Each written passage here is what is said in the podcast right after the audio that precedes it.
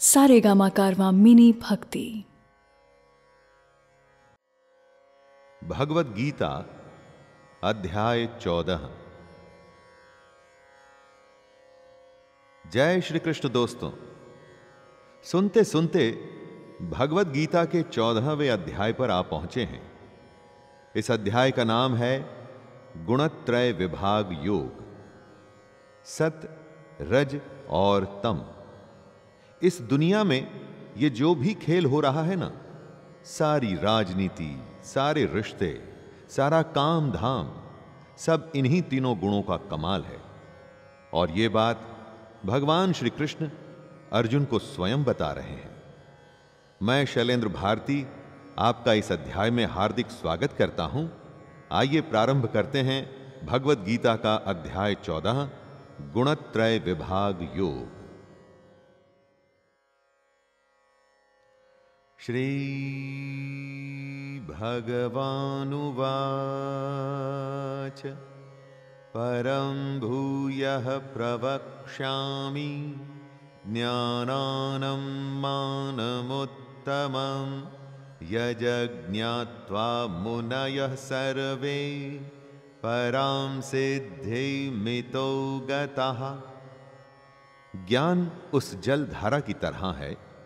जो बड़े से बड़े पत्थर पर अपना प्रभाव छोड़ जाता है।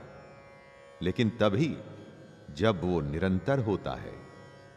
ज्ञान की साधना आसान नहीं है, लगे रहना पड़ता है। ऐसा ही कृष्ण इस श्लोक में कह रहे हैं, हे अर्जुन, समस्त ज्ञानों में भी सर्वश्रेष्ठ इस परम ज्ञान को मैं तेरे लिए फिर से कहता हूँ। फिर से उस ज्ञान को बताएँगे जिसे जानकर बड़े बड़े ऋषि मुनि सिद्धि को प्राप्त हो गए थे। दोस्तों, कार चलती है, लेकिन यह पता नहीं होता कि कहाँ जाना है। इसका ज्ञान उस ड्राइवर को ही होता है, जो उसे चला रहा होता है। अगर आप चाहते हैं कि आप में और बिना ज्ञान के काम करने वाले में फ़र्क हो तो ज्ञान हासिल करने की कोशिश करिए। इदं ज्ञानमुपाश्रित्य मम साधर्म्यमागताः। सर्गेऽपि नोपजायन्ते प्रलयेनां व्यथन्ति च। बार बार कितनी ही बार कृष्ण गीता में दोहरा चुके हैं कि ज्ञान जिसे हासिल हो जाता है, वो परम सिद्धि को प्राप्त होता है। जन्म मरण के चक्कर से बच जाता है। मृत्युलोक में उसे नहीं आना पड़ता। अगर इतनी बार कृष्ण ने कहा है तो स्वाभाविक ही है कि यह सबसे बड़ी बात होगी।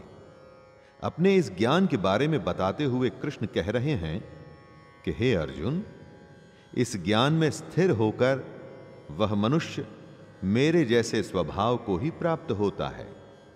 वह जीव न तो सृष्टि के प्रारंभ में फिर से उत्पन्न होता है और न ही प्रलय के समय कभी व्याकुल होता है। मम यो निर्महद ब्रह्म, तस्मिन् गर्भं दधाम्यहं संभवः सर्वभूतानां ततो भवति भारत। ये जो प्रकृति है इसे ही योनि मानना चाहिए। यानी कि माता, कृष्ण कहते हैं कि आठ तत्वों वाली जड़ प्रकृति ही समस्त वस्तुओं को उत्पन्न करने वाली योनि है। जड़ प्रकृति, इसका अर्थ है जो भी अनकॉन्शियस है दोस्तों, ये आठ तत्व हैं, जल, अग्नि, वायु, पृथ्वी, आकाश, मन, बुद्धि और अहंकार। और कृष्ण ब्रह्म, यानी कि आत्मा को चेतना रूपी बीज की तरह स्थापित करते हैं। चेतना का अर्थ है कॉन्शियसनेस इस जड़ चेतन के संयोग से ही सभी चर अचर प्राणियों का जन्म संभव होता है। अगर हमसे हमारी कॉन्शियसनेस छीन ली जाए दोस्तों तो हम निर्जीव हो जाएँगे। जीवित और मृत में यही फ़र्क होता है। सर्वयोनिषु कौन्तेय मूर्तयः सम्भवन्ति यः। तासां ब्रह्ममहद्यो निरहं बीजप्रदः पिता।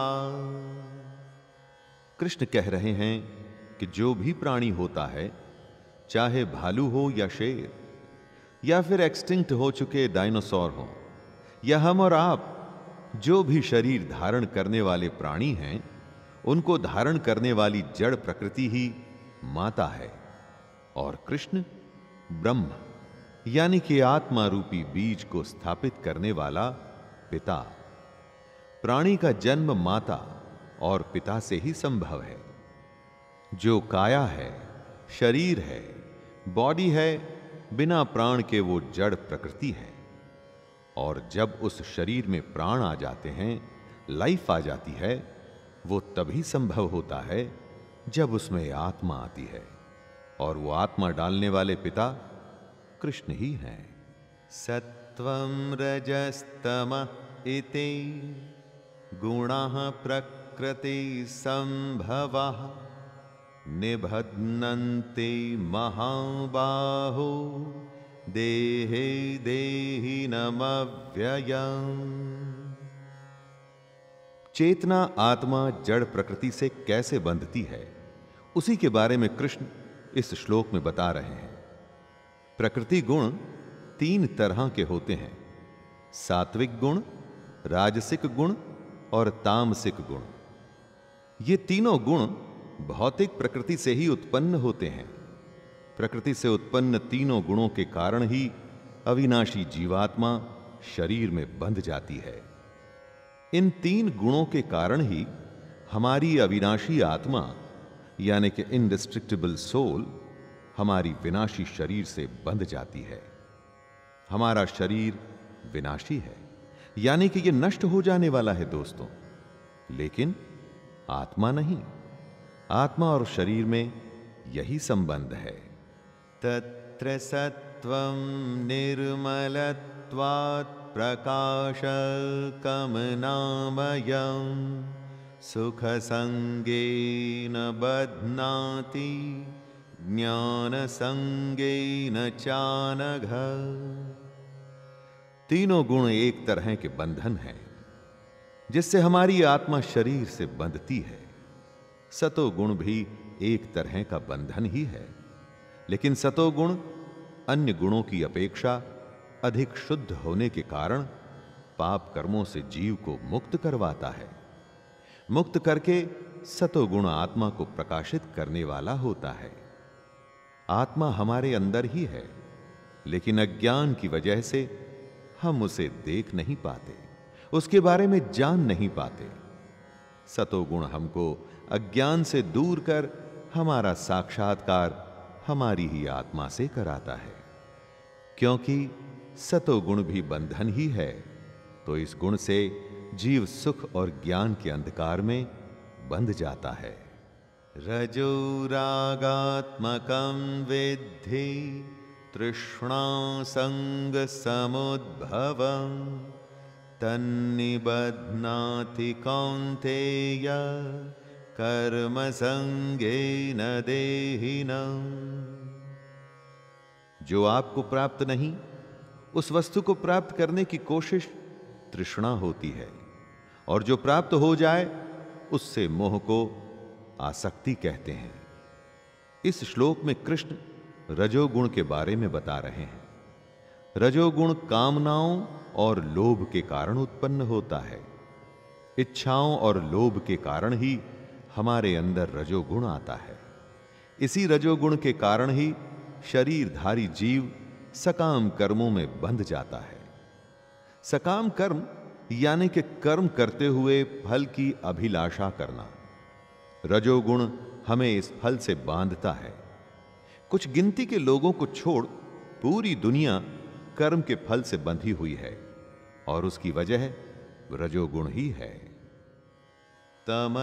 तमस्त्वज्ञानजं विद्धि मोहनं सर्वदेहिनां प्रमादालस्य निद्राभिस् तन्निबध्नाति भारत।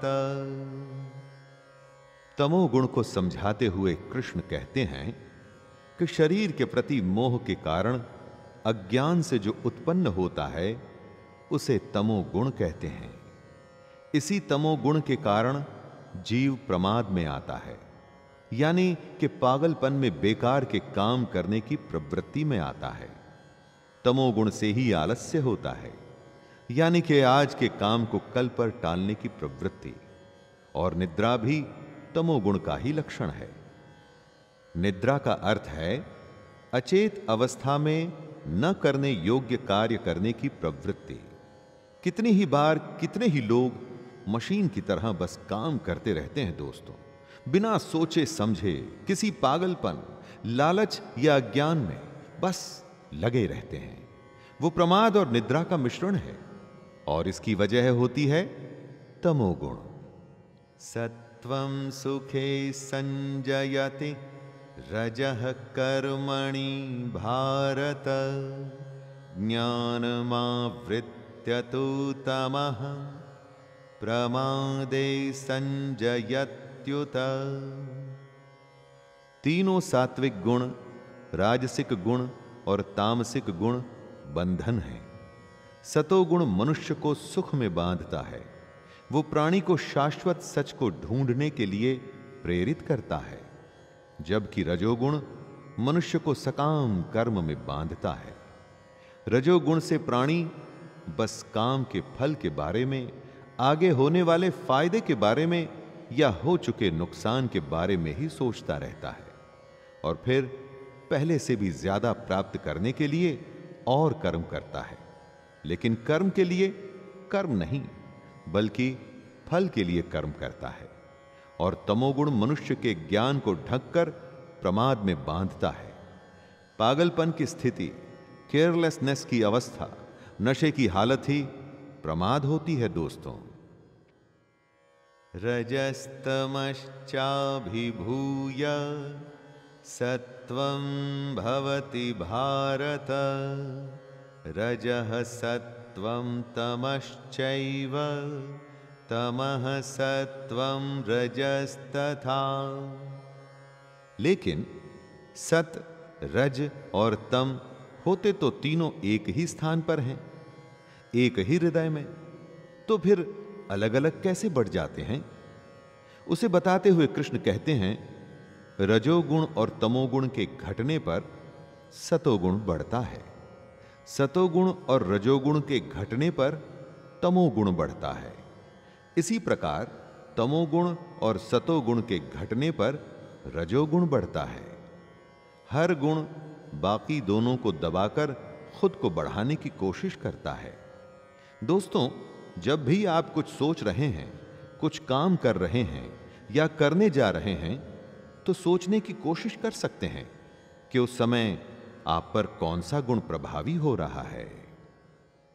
सर्वद्वारेषु देहेस्मिन् प्रकाश उपजायते, ज्ञानं यदा तदा वेद्यात् ववृद्धं सत्वमित्युत किस समय आप पर कौन सा गुण प्रभावी है, उसको जानने का तरीका बताते हुए कृष्ण कहते हैं कि जिस समय इस शरीर के सभी नौ द्वारों में ज्ञान का प्रकाश उत्पन्न होता है, उस समय सतोगुण विशेष बुद्धि को प्राप्त होता है। हमारे शरीर में नौ द्वार हैं, दो आँखें दो कान, दो नथुने, मुख, गुदा और उपस्थ। इन्हीं नौ द्वारों से हम इस दुनिया के समक्ष होते हैं। ये सारे दरवाजे बाहर की दुनिया की तरफ़ खुलते हैं। जब इन नौ द्वारों में ज्ञान का प्रकाश आने लगता है, तब ये मान लीजिए कि रजोगुण और तमोगुण को बढ़ाकर सतोगुण बढ़ रहा है। लोभ प्रवृत्तिरारंभ कर्मणामशमः स्पृहा रजस्यैतानि विवृद्धे भरतर्षभ। आप काम करते हैं, उसके बाद पैसे आते हैं। उस पैसे से आप अपनी इच्छाओं को पूरा करते हैं। उन इच्छाओं की पूर्ति से आपको आनंद आता है। इसलिए आप और काम करना चाहते हैं ताकि और पैसा आ सके। यही रजोगुण की निशानी है दोस्तों, क्योंकि यहाँ पर आप काम करने के लिए काम नहीं कर रहे। पैसे से मिल रहे आनंद को बढ़ाने के लिए काम करना चाहते हैं। रजोगुण की वजह से लोभ के उत्पन्न होने के कारण फल की इच्छा से कार्यों को करने की प्रवृत्ति और मन की चंचलता के कारण विषय भोगों को भोगने की अनियंत्रित इच्छा बढ़ने लगती है। अप्रकाशो प्रवृत्तिश्च, प्रमादो मोह एव च, तमस्येतानि जायन्ते, विवृद्धे कुरु नंदन जब कोई हाथ पर हाथ रख बैठे रहने में ही आनंद पाता है अपने अज्ञान में खुश रहता है। पागलपन की हालत में आ जाता है या किसी भी मोह की वजह से अपना काम करना छोड़ देता है तो इसका अर्थ है, उसमें तमोगुण बढ़ रहा है। तमोगुण को अत्यंत अविवेक कहा जाता है। विवेक यानी कि सही गलत के बीच में चुनाव करने की क्षमता। जब यह क्षमता एकदम ही खत्म हो जाती है जब उस प्राणी को समझ ही नहीं आता कि वो जो कर रहा है, वो एकदम गलत है और वो बस करता ही चला जाता है, करता ही चला जाता है। तो समझ लीजिए कि वो तमोगुण के वश में है। यदा सत्वे प्रवृद्धे तो प्रलयम याति देहभृत तदोत्तम लोकान मलान प्रतिपद्यते। दोस्तों, मरते समय हिसाब किताब होता है। उसे मरण समय की अवस्था का फल कहते हैं। कर्मों का बही खाता खुलता है और पूरे जीवन का फल मिलता है। तो जब कोई मनुष्य सतोगुण की वृद्धि होने पर मृत्यु को प्राप्त होता है तब वह उत्तम कर्म की वजह से निर्मल स्वर्ग लोक को प्राप्त होता है। निर्मल स्वर्ग लोक मतलब जहाँ सब कुछ निर्मल है, जहाँ पर लोग उत्तम तत्व, यानी कि भगवान के ज्ञान को जानते हैं, जिसमें सतोगुण का भाव ज़्यादा होता है तो उसके मरने पर वो ऐसे स्वर्ग में जाता है जहाँ सब ज्ञानी हैं। मृत्युलोक की तरह अज्ञान और अज्ञानी नहीं हैं। रजसि प्रलयं गत्वा कर्मसङ्गिषु जायते, तथा प्रलीनस्तमसि मूढ़यो निषु जायते। पूरा जीवन आप जो भी करते हैं, उसका एक अकाउंट बनता रहता है दोस्तों। और अंत में, इस अकाउंट की बैलेंस शीट चेक होती है।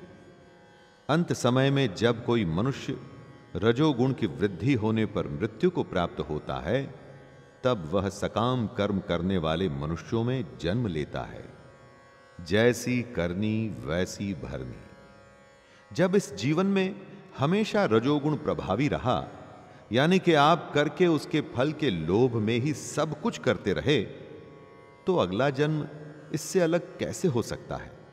और उसी प्रकार तमोगुण की बुद्धि होने पर मृत्यु को प्राप्त मनुष्य पशु पक्षियों आदि निम्न योनियों में जन्म लेता है। कर्मण सुकृत सात्विकम निर्मलम फलम रजसस्तु फलम दुखम। अज्ञानम तमसह फलम। सतोगुण में जो कर्म किए जाते हैं, उनका फल सुख होता है, शुभ कर्मों का। सात्विक कर्मों का फल भी शुभ और सात्विक ही होता है। वो फल जो ज्ञान से भरा होता है, रजोगुण में किए गए कर्म का फल दुख होता है। जब लोभ होता है तो आप बेचैनी में बस लगे रहते हैं। उसमें शांति नहीं होती। आपको पता नहीं लगता, लेकिन असल में आप दुख में ही होते हैं। क्योंकि जो सुखी होता है ना, वो तो संतुष्ट होता है दोस्तों, वो शांति में होता है। और तीसरे गुण तमोगुण में किए गए कर्म का फल अज्ञान होता है। जब आपको पता ही नहीं कि आप क्या कर रहे हैं, आलस या पागलपन की हालत में हैं तो बदले में बस अज्ञान ही तो हासिल होगा। सत्वा संजायते ज्ञानम रजसो लोभ एव च। प्रमादमोहौ तमसो भवतो ज्ञानमेव च। सतोगुण से वास्तविक ज्ञान उत्पन्न होता है। वास्तविक ज्ञान, यानी जो आपको ईश्वर तक ले जाए जो आपको ये समझाए कि आप में उपस्थित आत्मा उसी परमात्मा का अंश है। यह हमारे अंदर अज्ञान की परत हटने के बाद ही संभव होता है। रजोगुण से निश्चित रूप से लोभ ही उत्पन्न होता है। लोभ कभी न खत्म होने वाली हालत होती है। आपको लगता है कि बस इतना हो जाए और उसके बाद आप रुक जाएँगे। ना। लोभ कभी नहीं रुकने देता दोस्तों, और तमोगुण से निश्चित रूप से प्रमाद, मोह, अज्ञान ही उत्पन्न होता है। इसीलिए तमोगुण तीनों में सबसे बुरी अवस्था होती है। ऊर्ध्वं गच्छन्ति सत्वस्था मध्ये तिष्ठन्ति राजसाः जघन्यगुणवृत्तिस्था अधो गच्छन्ति सत, रज और तम, तीनों गुण हमको किसी न किसी योनि में भेजते हैं। तीनों गुण बंधन हैं, तीनों ही बांधते हैं। सतो गुण में स्थित जीव स्वर्ग के उच्च लोकों को जाता है। स्वर्ग के उच्च लोक, यानी कि जहाँ ज्ञान होता है, ज्ञानी होते हैं। जहाँ दुख नहीं होता। रजोगुण में स्थित जीव मध्य में, यानी कि पृथ्वी लोक में ही रह जाते हैं। यानी उनका फिर से जन्म होता है और वो वापस से मनुष्य योनि में आते हैं। और तमोगुण में स्थित जीव पशु आदि नीच योनियों में नरक को जाते हैं। नीच योनि से मतलब जो मनुष्य नहीं, यानी कि जानवर हैं। वो कैसे अपने अज्ञान को दूर कर आत्मा को पहचानेगा? नान्यम गुणेभ्य कर्तारम यदा दृष्टानुपश्यति। परम वित्ति मद्भावम सोधिगच्छति अगर सत, रज और तम तीनों ही बंधन हैं, और ये हम में प्रकृति के कारण होते ही हैं तो आपको लगेगा कि इनसे बचना संभव नहीं। किसी न किसी बंधन में बंधेंगे परंतु ऐसा नहीं है दोस्तों। जब कोई मनुष्य प्रकृति के तीनों गुणों के अतिरिक्त अन्य किसी को करता नहीं देखता है और स्वयं को ही दृष्टा रूप से देखता है, तब वह प्रकृति के तीनों गुणों से परे स्थित होकर कृष्ण को, परमात्मा जानकर उसके दिव्य स्वभाव को ही प्राप्त होता है। आपको लगता है? कि करने वाले आप हैं। यही भूल है। करने वाले ये तीनों गुण हैं। जब आप इस बात को समझकर दृष्टा बन अपने इन गुणों को पहचान कर इन्हें देखने लगते हैं, तब आपको ज्ञान की प्राप्ति होती है। गुणानेता नतीत्य, त्रिंदेहि देह समुद्भवान, जन्म मृत्यु जरा दुखैर विमुक्तो मृतमश्नुते। सत, रज और तम। इन नाम के तीनों बंधनों से बचना संभव है। और संभव ही नहीं, यही तो एकमात्र लक्ष्य भी है। जो इस बात को समझ जाते हैं, वो शरीरधारी जीव प्रकृति के इन तीनों गुणों को पार कर जाते हैं। ऐसा होने पर आप बंधन से छूट जाते हैं। जन्म, मृत्यु, बुढ़ापा तथा सभी प्रकार के कष्टों से मुक्त होकर इसी जीवन में परम आनंद स्वरूप अमृत का भोग करते हैं। परम आनंद वो आनंद की अवस्था है जो कभी खत्म नहीं होती दोस्तों। बाकी हमारे सांसारिक, यानी कि वर्ल्डली प्लेजर बहुत ही थोड़े समय के होते हैं।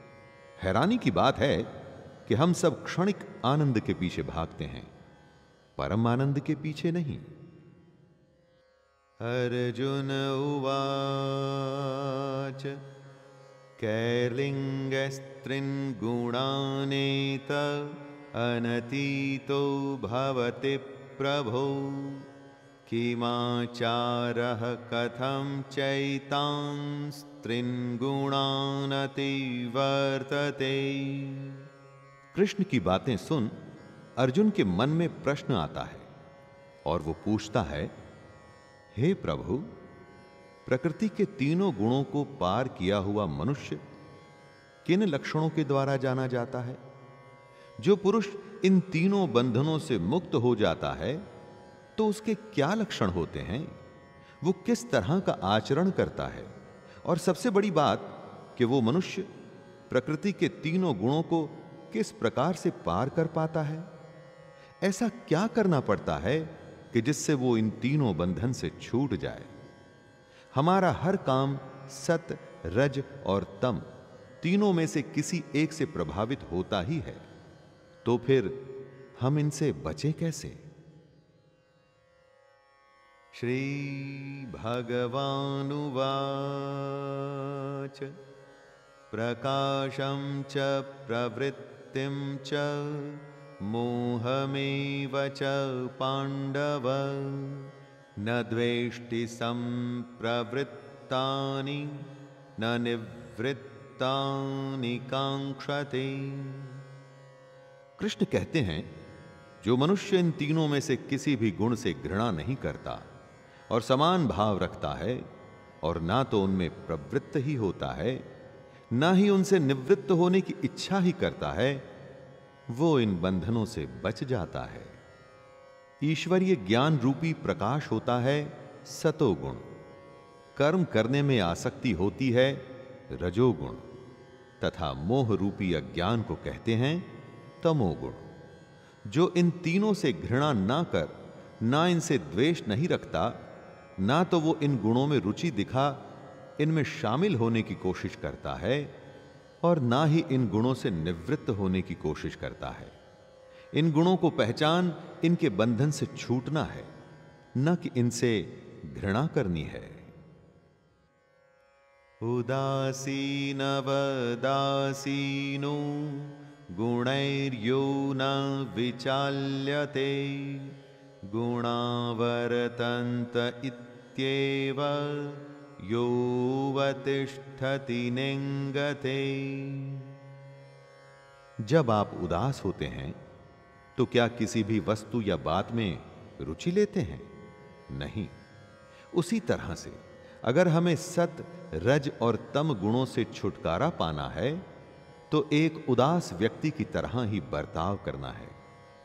कृष्ण कहते हैं कि जो उदासीन भाव में स्थित रहकर किसी भी गुण के आने जाने से विचलित नहीं होता है और गुणों को ही कार्य करते हुए जानकर एक ही भाव में स्थिर रहता है, वो इन गुणों से पार हो जाता है। करता आप नहीं, आपके ये गुण हैं।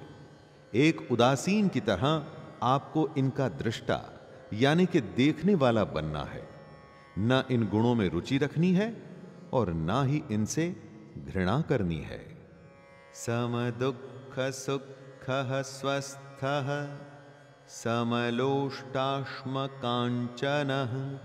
तुल्य प्रिया प्रियो धीरस तुल्य निंदात्म संस्तुति समानता की स्थिति क्या होती है? जब आप सुख और दुख में समान भाव में स्थित रहते हैं, जब आप अपने आत्म भाव में स्थित रहते हैं आपको बाहर के किसी भाव की आवश्यकता नहीं। जब आप मिट्टी, पत्थर और स्वर्ण को एक समान समझने लगते हैं, जब आपके लिए न तो कोई प्रिय है और न ही कोई अप्रिय। जब आप निंदा और स्तुति में अपना धीरज नहीं खोते, अगर आप इस तरह के समान भाव में आते हैं तो इन तीनों सत रज और तम गुणों के बंधन से बच सकते हैं।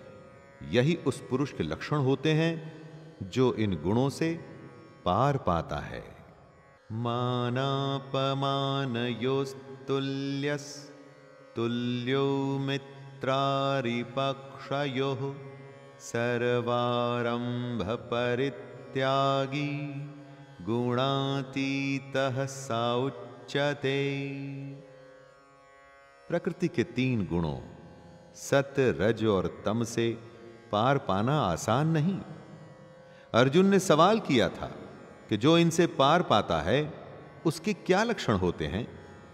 उसी का उत्तर देते हुए कृष्ण बता रहे हैं कि जो मान और अपमान को एक समान समझता है, जो मित्र और शत्रु के पक्ष में समान भाव में रहता है, तथा जिसमें सभी कर्मों के करते हुए भी कर्तापन का भाव नहीं होता है, ऐसे मनुष्य को प्रकृति के गुणों से अतीत कहा जाता है। सबसे बड़ी बात कर्मों को करते हुए आप ये न समझिए कि उस कर्म को आप कर रहे हैं। उनको आपके गुण कर रहे हैं। अर्थात कर्ता वो हैं। माम च व्यभिचारेण भक्ति योगे न सेवते। सगुणान् ब्रह्म भूयाय कल्पते। अनन्य भक्ति वो होती है जिसमें कोई और न आ सके, जो मनुष्य हर परिस्थिति में बिना विचलित हुए अनन्य भाव से कृष्ण की भक्ति में स्थिर रहता है, वह मनुष्य प्रकृति के तीनों गुणों को अति शीघ्र पार करके ब्रह्म पद पर स्थित हो जाता है। चाहे कुछ भी हो, कैसी भी परिस्थिति हो, सुख हो या दुख हो, हालत आसान हो या मुश्किल हो, मन में से कृष्ण कभी नहीं निकलना चाहिए। यहाँ पर कृष्ण से मतलब परमात्मा भी है दोस्तों, और आपका कर्म भी, जिसे आपको कर्तव्य की तरह करना है। अगर मन में हमेशा बस कर्म करने की इच्छा रहेगी तो आप निश्चित ही अपने लक्ष्य पर पहुँच जाएँगे। ब्रह्मणो ही प्रतिष्ठा हम मृतस्य व्ययस्य च, शाश्वतस्य च धर्मस्य, सुखस्यैकान्तिकस्य च। कृष्ण ब्रह्म की प्रतिष्ठा है। कृष्ण ही अंतरात्मा की प्रतिष्ठा है। इसीलिए वो शाश्वत, यानी कि हमेशा के लिए हैं। कृष्ण अपने रूप को बताते हुए कहते हैं, उस अविनाशी ब्रह्म पद का मैं ही अमृत स्वरूप, शाश्वत स्वरूप, धर्म स्वरूप और परम आनंद स्वरूप एकमात्र आश्रय हूँ। क्योंकि कृष्ण परमात्मा की प्रतिष्ठा है तो वो आश्रय हैं, जिनमें हमें परम आनंद मिलेगा। अखंड आनंद अगर आपको चाहिए दोस्तों तो ये ज्ञान चाहिए कि आप कौन हैं, कहाँ से आए हैं और कहाँ जाएँगे। तो उसका उत्तर, कृष्ण ही है। कृष्ण में ही हमें मोक्ष की प्राप्ति होगी। कृष्ण से ही आपको सब कुछ मिलेगा और जो मिलेगा, वो भी कृष्ण ही है। तो दोस्तों ये था गीता का चौदहवां अध्याय। इस अध्याय में उन्होंने प्रकृति के तीन गुणों को खोल के हमारे सामने रखा। कैसे ये गुण ही हमारे कर्म के कर्ता होते हैं, हम नहीं। इन्हीं गुणों के खेल से निकलकर, इस बंधन से छूटकर हम मोक्ष को पा सकते हैं। तो अगले अध्याय में फिर से भेंट होगी। तब तक के लिए अपने दोस्त शैलेंद्र भारती को आज्ञा दीजिए। जय श्री कृष्ण।